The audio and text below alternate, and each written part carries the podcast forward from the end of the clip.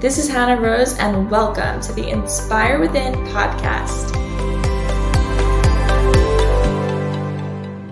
Hi, everyone. Welcome back to a brand new episode of Inspire Within. My name is Hanna Rose, and I am your show host. I am so excited to introduce you to today's guest, Sashee Chandran. Sashee is the founder and CEO of Tea Drops, an innovative tea company serving the needs of the modern age tea drinker. Tea Drop is an organic bagless tea that is not only environmentally friendly, but also innovative and delicious. It's like a bath bomb for your tea. Thank you for being here today, Sashee. How are you? Great. Thanks for having me, Hanna. Yeah, of course. So, what I usually like to do with my guests on the show is start off by talking us through your background a bit. If you could tell us a little bit about your upbringing and just what your family life was like, that would be great. Sure. Yeah. So, um, I grew up, um, in Southern California, um, U.S. and my, both my parents are immigrants to the U.S. My dad is from an island called Sri Lanka, which is an island off the coast of India. And my mom's Chinese. Uh, my dad was actually, I didn't find this out until a few years ago, but was actually born in a tea estate in Sri Lanka and at one time, both China and Sri Lanka were the largest producers of tea in the world. So I had a lot of influence um, just naturally with my parents being together um, during childhood, with tea always being at the dinner table and at family gatherings. And so that's kind of how my my love initially developed for just the ritual of tea and the comfort of tea. Um, and I had an older brother as well. Um, and so we grew up in a family um, that, you know, I guess with a lot of Asian influences, but also my parents, even though they, you know, went to graduate school in the US, they always had side hustles. Um, and they worked really hard as most immigrants do. So we were exposed to that work ethic early on. We were also exposed to a lot of my parents' side hustles, which I think very much influenced our, our interest in entrepreneurship. Um, even to this day, both my brother and I are, are entrepreneurial in our own ways. My, my brother's, um, CEO right now of, of a tech company and I'm CEO of a, of a tea company. So, um, there was definitely a lot of influence of that growing up. And that led me to, uh, when I graduated college, I worked in kind of the traditional corporate world, but I had my eyes set on doing something on my own one day. I just didn't know what that would be.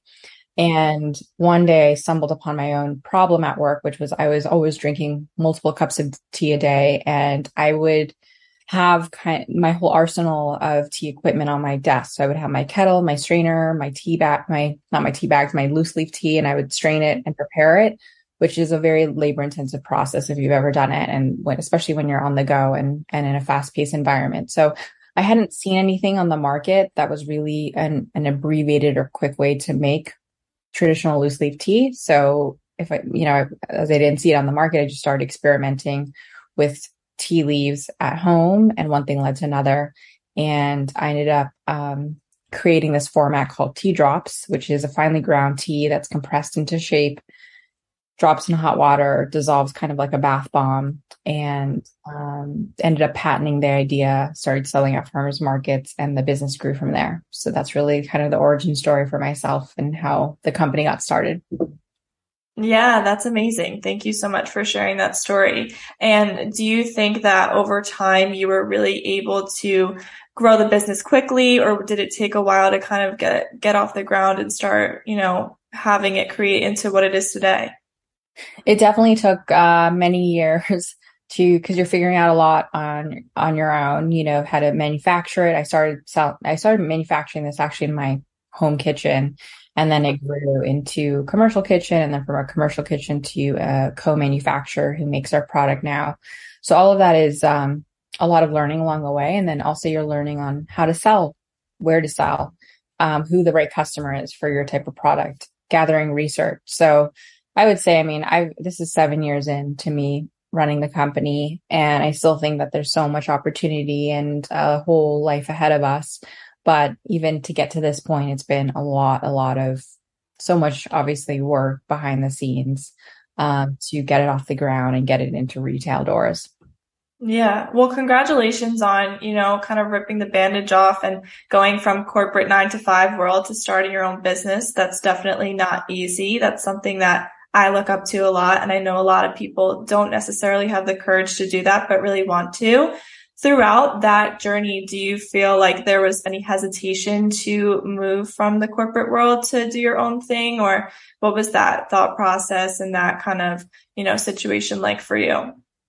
Yeah, I mean, it definitely was. I think it's it's very nerve wracking when you are leaving a a home of security and going off and trying something on your own.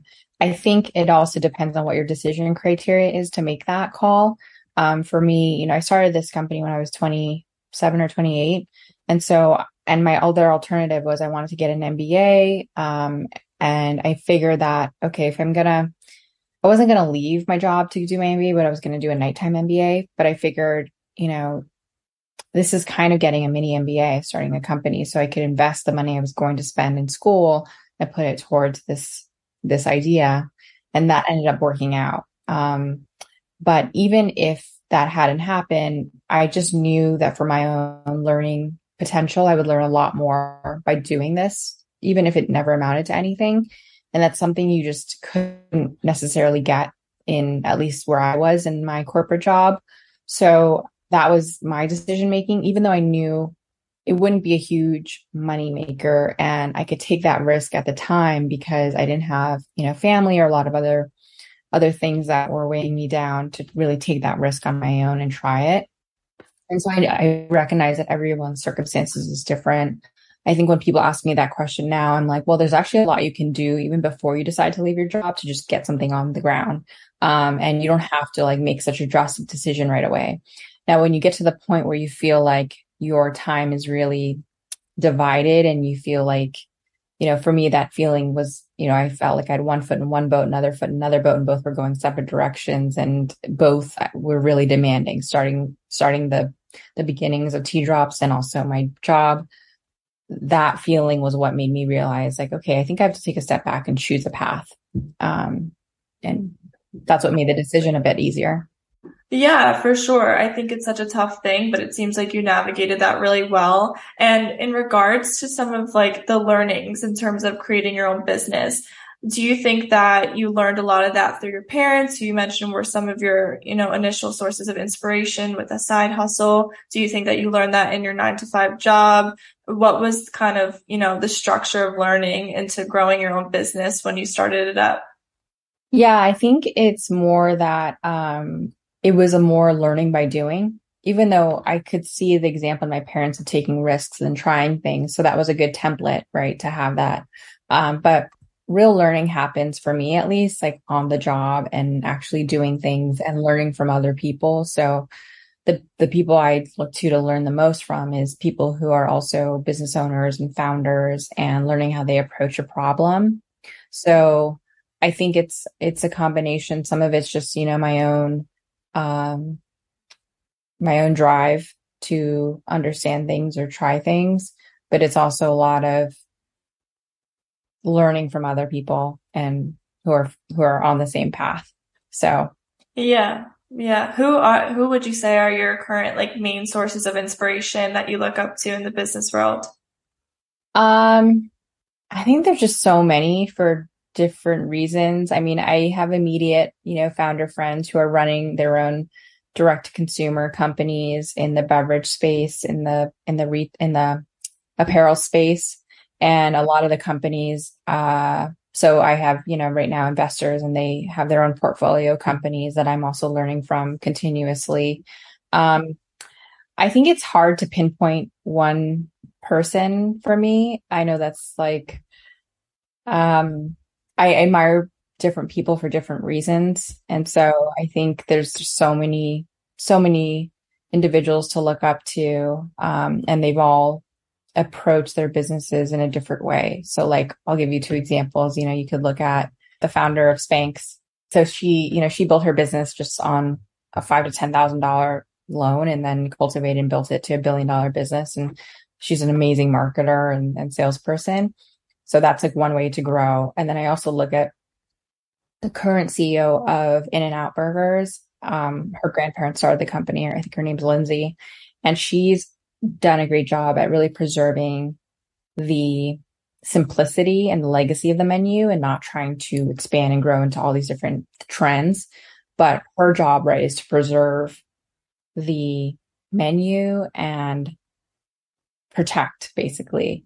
Whereas another founder's objective, um, may, maybe, you know, like the founder of Spanx is to really expand and grow and, um, and grow into many different, different categories and different markets. So very different approach to what they're doing, but I respect both of them for how they're reaching their, their objectives. Yeah, I think that you provided two great examples. And I really think that, you know, like it's a mix of both in terms of creating a successful business, excuse me, and just being able to kind of navigate that too. So I know I was looking at, you know, tea drops and some of the different products you have. Everything looks so amazing. And for like matcha, for example, I think in your tagline or in the bio of the product, it says, you know, it's not about being trendy. It's not about that. We're matcha genuinely has so many great benefits and this is why you should drink it and this is why you should buy our product. So do you think you're trying to, you know, streamline and kind of provide those trends for your audience? Or do you think it's more simplistic and just providing, you know, the root of why tea is so great for you and, you know, where it comes from in terms of your family roots and everything?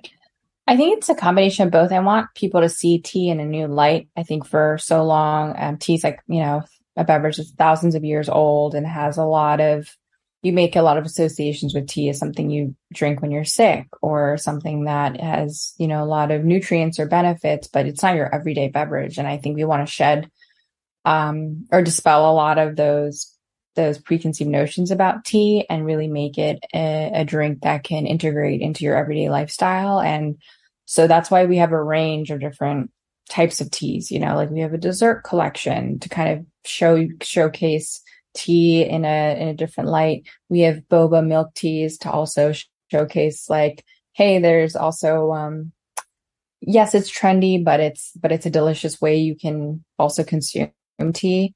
Um, and then we have the traditional teas like the Earl Greys and the matcha if you want to go that traditional route. So I think with tea uh, drops, there's something for everyone. And what, what it really comes down to is transforming your own moment. So whether that's that moment in your day where you want something that's decadent or you want something that's simple, but either way, it's like a moment for yourself. And so we have many, many roads of how you can, uh, inroads of how you can get there. But our job is to just help you see tea in a very different light, um, than you maybe have traditionally thought about it. Mm-hmm. Yeah, that's really great. And what would you say is your favorite tea, or do does it depend on your mood or just like the time of day? Um, it's definitely mood based, but I would say my tried and true tea is the first tea drop we ever came up out with, which is our chai spice. Uh, I just love the spices associated with chai, from the black tea base to the cardamom, ginger, nutmeg. So that's that's definitely has has standed the test of time and is still my favorite. Yeah, that sounds so good. I'm excited to try that one too. And would you say that in regards to the environmental piece, it definitely is super sustainable to not have a tea bag in every single drink that you have, not being able to either recycle it or throw it out, have it go back into the earth. Was that a main motivation for you creating this product as well? Or did that kind of just be an additional plus over time? There were so many reasons. For me I would, I to be honest like the flavor part of tea was something that's very important to me. And so tea bags just often lack that flavor piece of it um, because it's tea bags are often made of tea dust. So it's the last part of tea harvesting and production. So it's never as aromatic or flavorful. But when you actually research what goes in your tea bags um, 80% of tea bags on the market are bleached. So you have bleach that's going in your tea um, then also you have tea bags are often made with plastic. So you have, they said there's a study by McGill that said um, billions of microplastics go into your tea when you steep hot, steep it in hot water. So it made me realize like, whoa, there there is actually um, a huge um, just misconception around tea bags and like what what it's comprised of and we're not you know we all don't think about it but um, there's an eco-friendly component um, that tea drops addresses. Uh, i will say that we're still on the road of really making our our packaging zero waste but we've made a lot of progress in ditching the tea bag Yeah, that's so amazing. And it's crazy to think how much plastic and bleach is going into our body when we think that we're doing something beneficial for ourselves.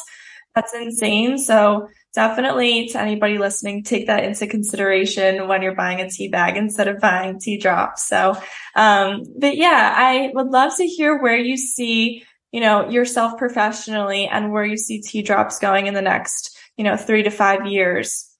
Yeah, I think it's always hard. That question is always hard because evolution happens where it's just like you see one horizon and you you pursue it and then you're like you see another opportunity open up. I think for us we've always been clear that we want tea to be perceived in a different light. We want to show the diversity of it, the flavorfulness of it, um, the versatility of it. And I think that through all the products we've been launching and even really leaning into this whole customization piece. So we have a whole personalized subscription box on our site where you can pick and choose exactly the teas you want. We provide inspiration for all the different beverage creations you can make with it. Um, is something that we're really leaning into and something that's going to be part, even a stronger part of our future moving forward. Um, we're launching a whole new site experience that really leans in on personalization in January of next year. Um, and we're working really, really hard towards that and then continuing on, um, you know, tea just being um, a beverage that I think simplifying it so that it's more accessible and doing that through various retail partners and channels and partnerships too. Mm-hmm. And where can we currently find tea drops in right now?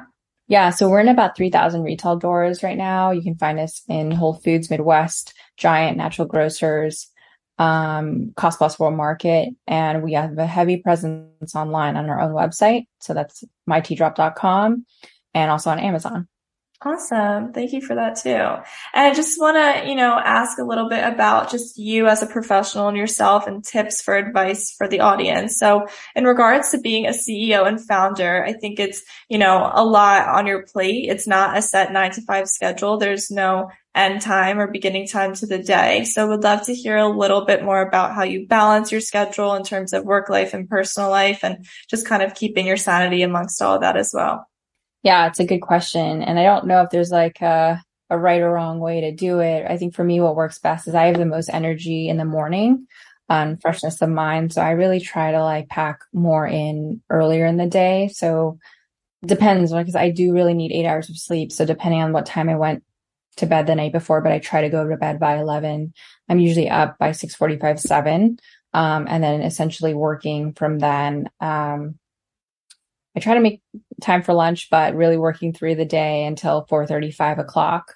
Um, and then lately I've really tried to be good about 5.30, shutting down and then having dinner, going out for a walk, getting some physical exercise and hang out with my husband. Um, and then the evening, if I need to turn back and finish up some things, you know, eight, nine o'clock, I'll do that.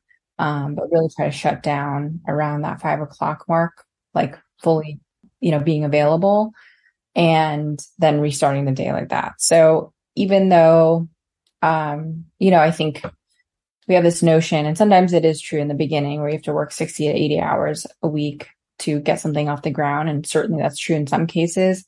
I think that it's also the, your attention to things and, um, really being focused on the time you are working to be efficient because it's not sustainable. You know, it's, this is not a sustainable life working that hard if you want to have a relationship or have a you know family and you you want to for me it's important to be well rounded in that regard uh, that you can really pour your life into a startup or something you're building but neglect other areas of your life fully um, and I, I've done that a lot, you know, in the earlier years, but there's a price to pay for that. And so right now I really want to move more towards, um, a healthier balance. And so that's what helps me to achieve that. Yeah, thank you for sharing that. I think it's so crazy just to try to find that perfect balance. And I don't think that there will ever be a perfect balance, but as long as you're taking time to, you know, get in physical activity, create a morning routine for yourself, get outside and being able to focus in really hard on those working hours is super important too. So thank you for sharing that because I know that it can be a struggle for a lot of entrepreneurs as well. Um, but yeah, I would just love for you to leave us off with some tips of advice for emerging entrepreneurs or those who are feeling a burnout in their nine to five or anything like that, what would you say, you know, if you could maybe give yourself advice back then if you were feeling a similar type of way? Yeah. I mean, I think there's a couple things. One is that I think I had this um, illusion that I had to know all the things before I started. I had to have the right connections. I had to kind of like entrench myself in the industry more. Um, but I feel like that's actually not true. You just have to get started. Uh, and on the path of getting started, it's like you can start small. You know, like I I literally had um, like a tabletop. You know, just put a table out, in a small artisan show to get feedback. And there's nothing wrong with that. You know you you have to start somewhere to get feedback to get validation and then build from that. And any one of us can do that while we still have a 95 the third thing is just this notion of persistence. I think persistence outbeats intelligence outbeats um, so many things that you know for me i'm like i don't know. For me i was just i think we all have imposter syndrome. Like oh i don't feel smart enough. I don't feel like I'm qualified enough, etc. But I think the whole notion of grit and persistence, if you really, really want something, you just keep going. If you have setbacks in the day, you just like, okay, take a little breather, but get back to it, um, has done wonders for me to even get to this point. Um, so I'm a strong believer. It's not like what you know, who you know, but it's how hard you're willing to just chip at it and keep going in the midst of so much, you know, adversity. Uh, I know it sounds cliche, but it really is important for for the journey. Yeah, thank you for sharing that. I think so many people struggle with imposter syndrome and not feeling like it's the perfect time or not feeling good enough to start something. But it sounds like you just kind of ripped the band-aid off and started chipping away at this. And now it's become a really successful business and something that you can be really proud of. So congratulations on that. And thank you for sharing your story. I really appreciate it. Um, and thank you so much for your time. I, I'm so excited to try to Tea Drop and have some soon. Yeah. Thanks, Hanna. Thanks for having me. Of course.